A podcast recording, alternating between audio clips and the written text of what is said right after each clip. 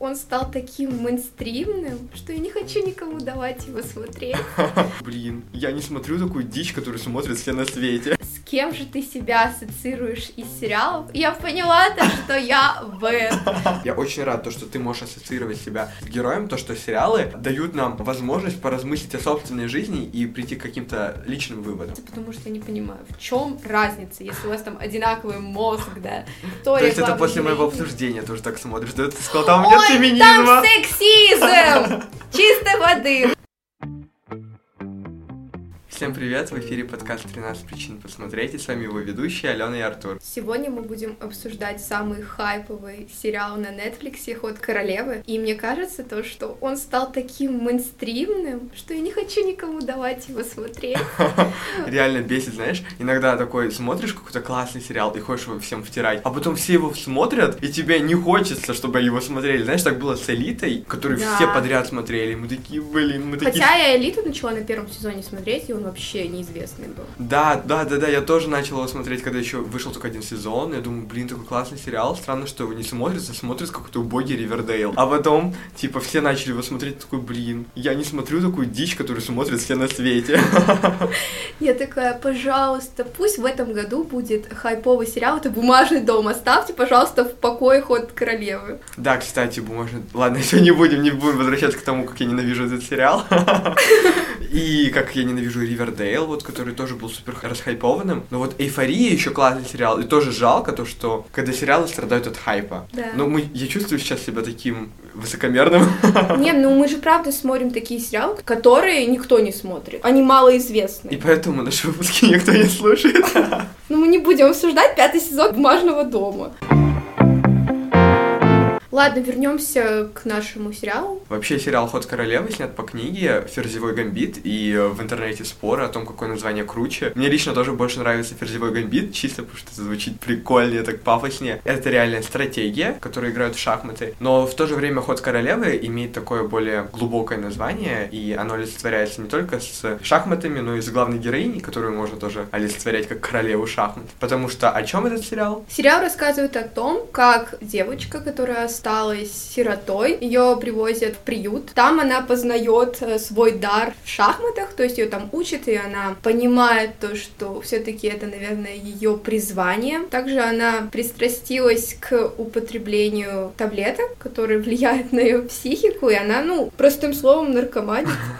Но это не чистые наркотики. Да, то есть мы видим в этом сериале боль того, с чем совсем столкнулась наша главная героиня, с тем, что она потеряла родителей и попала в приют, с тем, что она гениальная шахматистка. Ну, не знаю, насколько это проблема, потому что, ну, часто бывает то, что супер выдающиеся личности, они несчастны. И она в данном случае тоже. И она пристрастилась не только к транквилизаторам, но в будущем и к алкоголю. И вся ее жизнь — это просто побег от реальности через шахматы, потому что их можно контролировать. Далее ее удочеряет семья. Вообще, с первого взгляда, отец как будто не хотел, он просто взял игрушку, чтобы его жене не было скучно. Она из-за нехватки денег пошла на турниры и начинает играть, и уже выходит на различные чемпионаты, где зарабатывает деньги, славу, признание. Но при этом она счастливее от этого не становится, она только несчастнее становится из-за того, что у нее нету супер близких людей, и она не умеет наслаждаться жизнью, как надо, наверное, я бы сказал. Мы со спойлерами начнем обсуждать чуть позже, а пока, Алена, как тебе вообще сериал в целом? Мне безумно.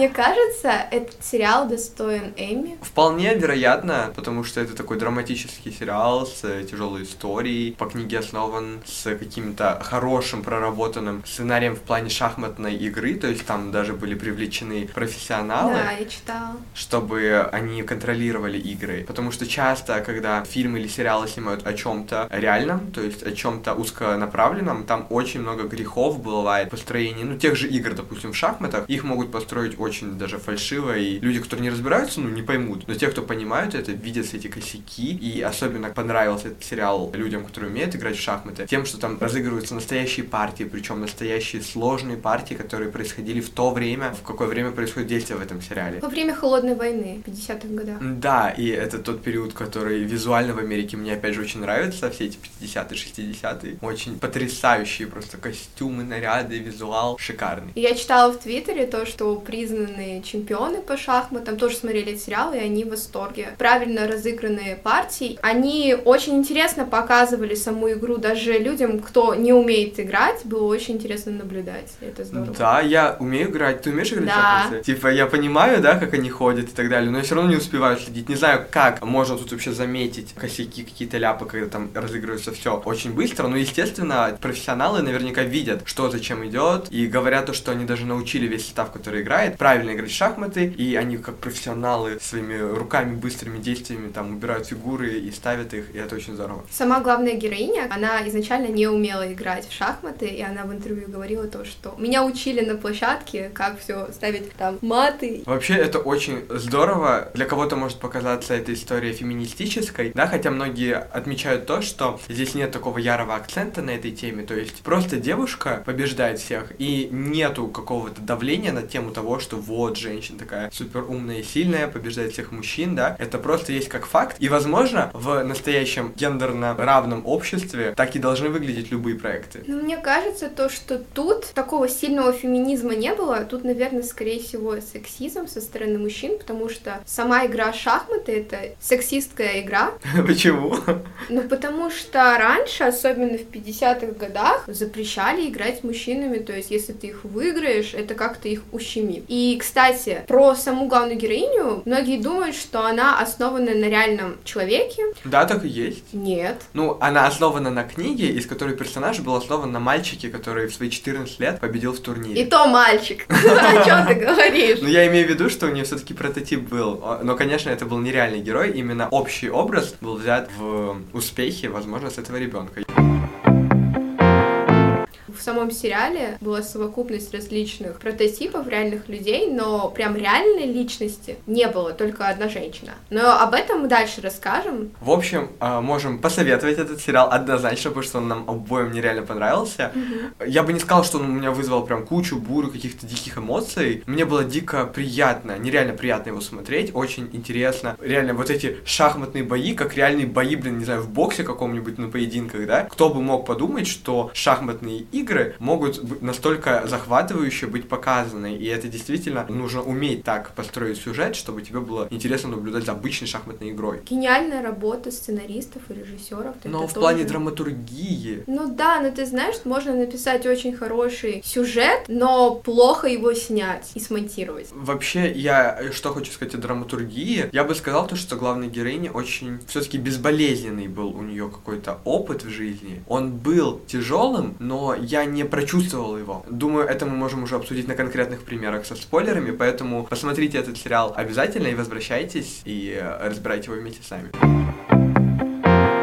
Возвращаясь к драматургии, то есть мы помним то, что главная героиня у нас, она страдает и от наркозависимости, и от алкогольной зависимости, но я бы не сказал, что это показано прям очень-очень подробно, да, то есть я не помню каких-то моментов супер запоев или страданий от передозировок, от наркотиков или типа того. Сцен с ними было достаточно, но именно проблемы наркотической и алкогольной зависимости раскрыты были не очень глубоко, я бы сказал. Наркотики и алкоголь в ее жизни это просто следствие одиночества. Так как в сериале нам показывали то, что Б, по сути, была одинока, в ее мире только были одни шахматы. Люди, которые были с ней на протяжении всего сериала, даже вон та девочка из приюта и множество вот этих парней, они просто были рядом, она могла сказать, ну ладно, типа, иди, мне без разницы. То есть она очень легко отпускала людей. Это все с детства шло. Ее мать постоянно говорила то, что одиночество это классно, но помнишь, когда в подвале ее наставник начал говорить то, что таким людям, как ты, тяжело. Две стороны одной медали, у тебя есть дар, а есть его и цена. Неясно сколько в твоем случае. Ты платишь чем-то за свой дар, и этим она платила алкоголем и наркотиками. Ну, вообще, у меня сразу вспоминается момент из Человека-паука, да, вот эта вся цитата.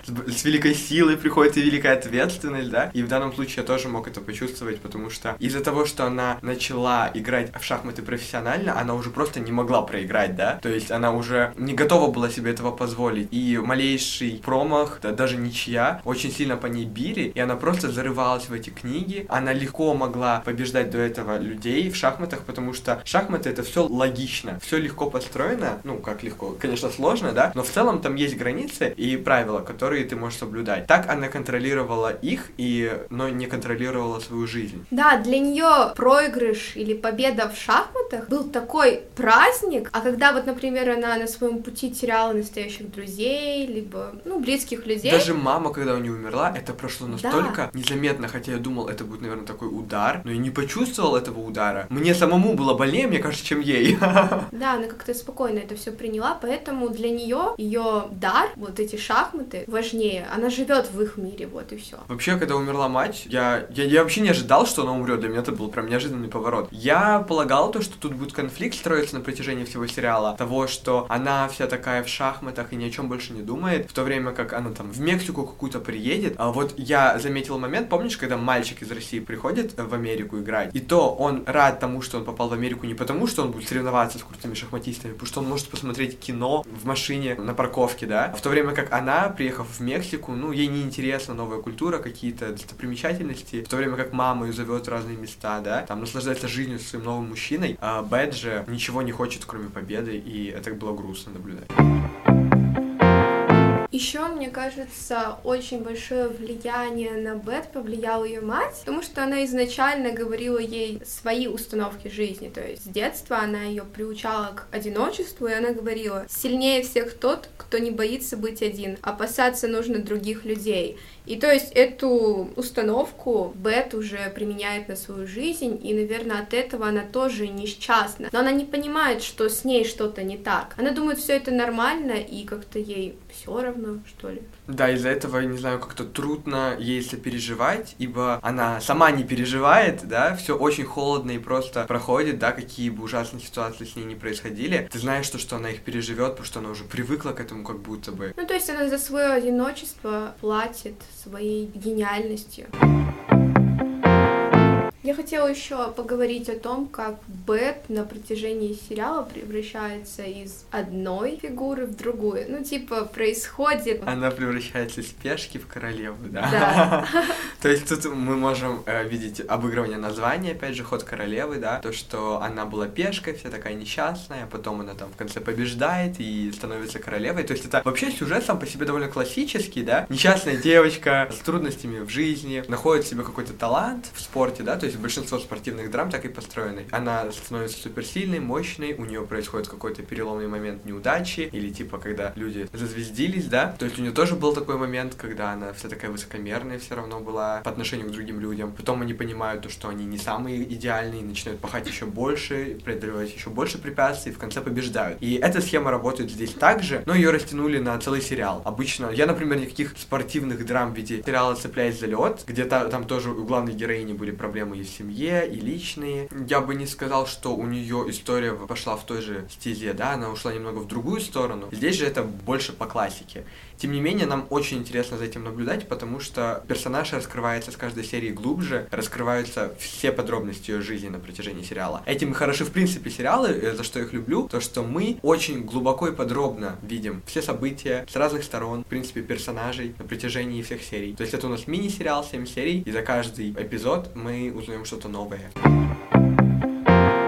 даже с каждой партии сыгранной, она раскрывается. Например, а, партия с ее учителем, она там более такая задиристая, то есть пытается его нагнуть и понизить его авторитет. А в другой партии, когда она только приходит на первый чемпионат, она испытывает романтику, то есть ей понравился этот парень. А на другой она ведет себя как нервный подросток, а когда она вот э, играет партию с вот этим маленьким мальчиком, она выступает в роли учителя. Она уже берет повадки своего учителя, учителя. И вот, это очень классно, то, что с каждой партией она становится все сильнее, наверное, морально. Кстати, о романтике ты начала говорить вообще. На удивление, тут нет такой классической стандартной романтической линии. Влюбляется она вообще в человека другой ориентации, и это очень болезненно переживает. Первый раз у нее происходит вообще, когда она обкуренная, лежит где-то у кого-то непонятно у кого. И, в принципе, все ее отношения, они довольно не романтизированы, да, я бы сказал. То есть, мне кажется, это очень здорово, то, что они показали именно сексуальный опыт, романтизм романтический опыт, как он часто бывает в жизни. Когда ты связываешься не с теми людьми, когда ты делаешь это потому, что все делают, и в то же время влюбляешься в людей, с которыми у тебя ничего не получится и невозможно, и, по-моему, это очень интересно, потому что, ну, все равно, как бы приятно не было наблюдать за романтическими линиями, которые идеально развиваются в каждой истории, смотреть на что-то другое, иное, что может произойти в жизни, как будто бы важнее, что ли. Я увидела эту линию романтическую с другой стороны, мне показалось то, что она не интересуется этим, ей все равно. Помнишь, как когда она на первом чемпионате победила этого парня, он же приехал домой учить ее, они переспали, и ей как-то было все равно. Он спросил: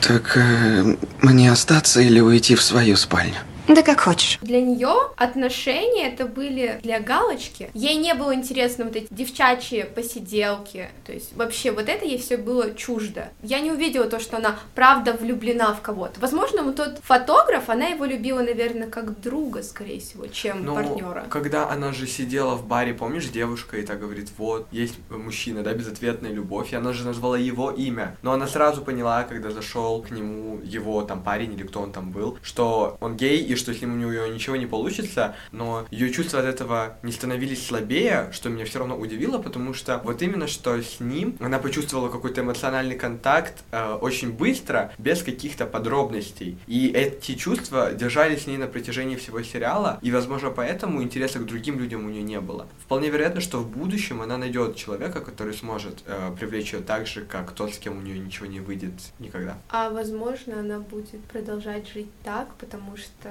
ей так нравится. И мне очень нравится то, что в этом сериале показали вот такую жизнь, то, что она не живет по стандартному сюжету, который множество людей живут, то есть выйти замуж, родить ребенка. Ей это не интересно. У нее какие-то более высокие цели, там признание себя, э, развитие себя как персонажа, как личность, что-то там доказать кому-то в этом мире. Ну, вполне вероятно.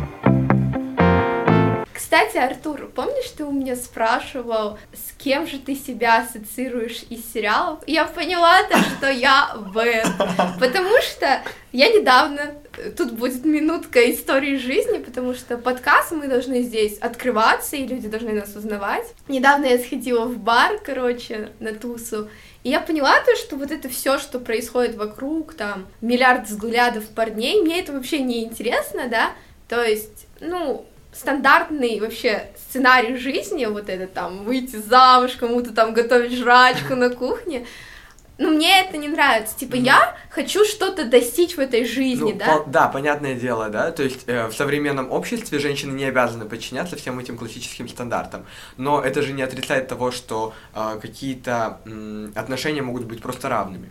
Да, равными. Или, например, сейчас очень много свободных всяких отношений, и каждый человек выбирает для себя, что ему удобно. Но здесь даже не про отношения, не про любовь, да, здесь больше то, что ты реально хочешь показать в этом мире, что ты чего-то достоин. И главная персонажка, Бет, да, она тоже пыталась э, как бы соревноваться в этом мире с мужчинами, потому что они, когда она пришла первый раз на чемпионат, они с презрением смотрели, что с нами будет играть девчонка. Ну вот ты же говоришь, то, что тут нету какого-то феминизма жесткого. Тут сексизм. Нет, э, я имею в виду то, что как будто бы сериал не продвигает эту э, мораль. Но, э, возможно, он делает это как-то незаметно, просто когда люди уже показывают сильного женского персонажа, это уже, если смотреть с фем-оптики, действительно хорошо влияет на общество в целом. Я уверен, то, что после просмотра вот этого хайпового сериала все-таки, хорошо, что он становится хайповым, девушки начнут чувствовать то, что они действительно могут быть сильными в любых сферах, да, э, как и в шахматах, так и где-либо еще. Да и, в принципе, интерес к шахматам, мне кажется, теперь возрастет немного. Да. Потому что сейчас медиа очень влияет на общество в целом. Я очень рад, то, что ты можешь ассоциировать себя с героем, то, что сериалы дают нам возможность поразмыслить о собственной жизни и прийти к каким-то личным выводам. Ну и вообще хочу сказать то, что вот этот сериал меня вдохновил работать, потому что иногда, когда ты очень много работаешь, ты потом угасаешь морально, Эмоциональное да, выгорание, очень часто с истощение. этим сталкиваюсь. И потом, когда ты вот такие сериалы смотришь, тебя очень вдохновляет. Я говорю, вот когда я ходила на «Маленькие женщины», почему это мой любимый фильм, я Уже ры- любимый фильм. Я тебе раньше говорила, то, что я его люблю. Так, так сразу прям стал любимым фильмом. Я же его год назад посмотрела, лол. Ладно, ладно. Ладно, короче, я говорю, что я типа плакала в кинотеатре, потому что такая классная история, но для меня, сама лично, как будто она предала свою мечту в конце. И вышел все-таки за такого мужика.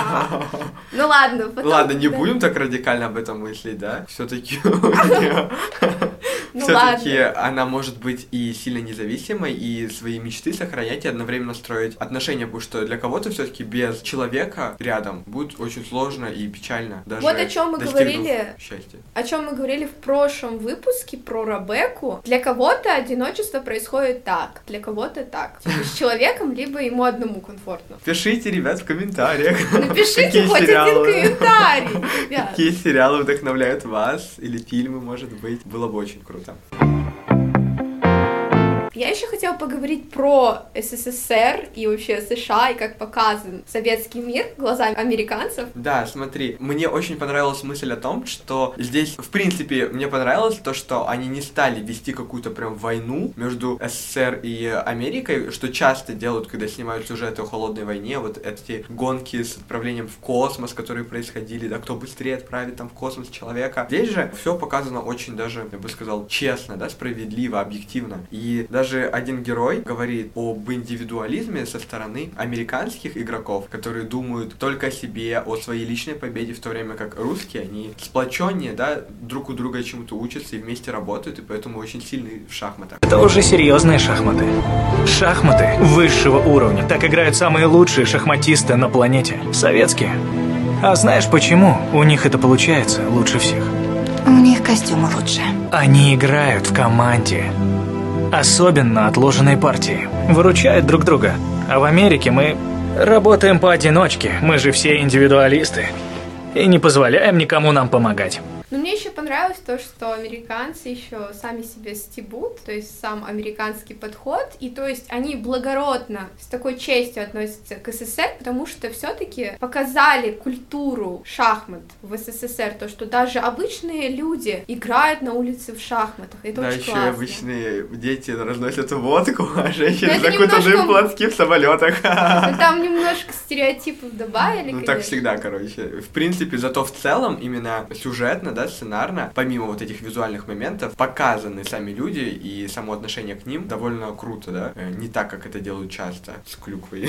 Но и концовка очень классно завершилась, то, что она приходит просто в парк и садится поиграть с одним из дедов, да, кто там играет. И говорят, что в оригинале, если смотреть, она очень хорошо по-русски говорит. Да? Да. Стой, нам что, дублировали моменты, где она на русском Да. говорит? Она же в конце сказала... Сыграем. А, кстати, хотела рассказать уже, вот когда был финал турнира, там представляли игроков, знаменитых по шахматам, и там была женщина, и они сказали то, что она никогда не играла с мужчинами, и это неправда. Она была похожа на Бет, только в реальности она всех мужиков выигрывала. Не знаю, почему они так сказали в сериале. Наверное, они не хотели занижать финал истории Бет, то, что, мол, она вторая, они просто сказали, она не играла с мужиками.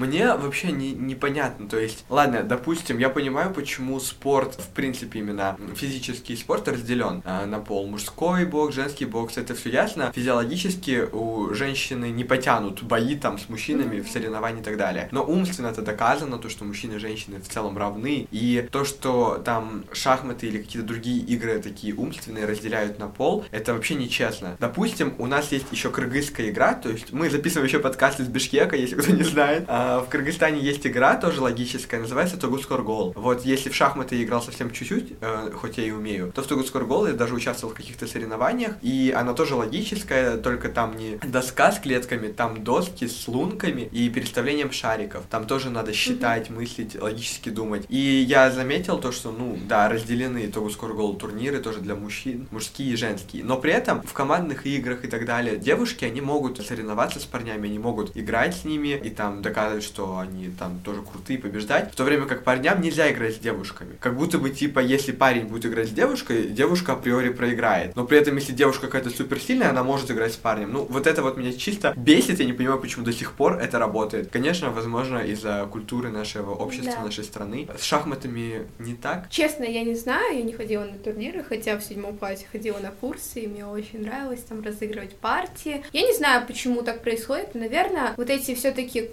культурные древние традиции до сих пор сидят в головах некоторых людей, в общем, большинство людей, и не дают развиваться, потому что я не понимаю, в чем разница, если у вас там одинаковый мозг, да.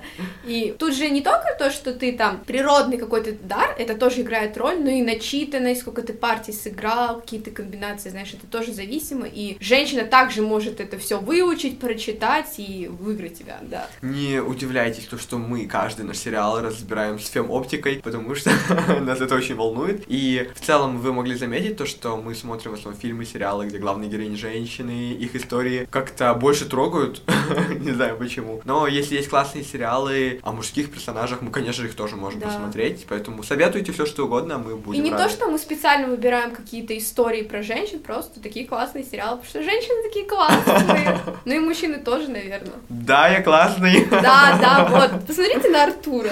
Прекрасный профеминист. Вывод по сериалу. Мне, если честно, очень понравился этот сериал со стороны феминистической призмы и вообще сюжет, история. То есть это после моего героини. обсуждения тоже так смотришь, да? Ты сказал, там нет феминизма. там сексизм! Чистой воды. Ну и феминизм, ну сексизм больше. Да Я целом- прям бомблю от тебя, Артур.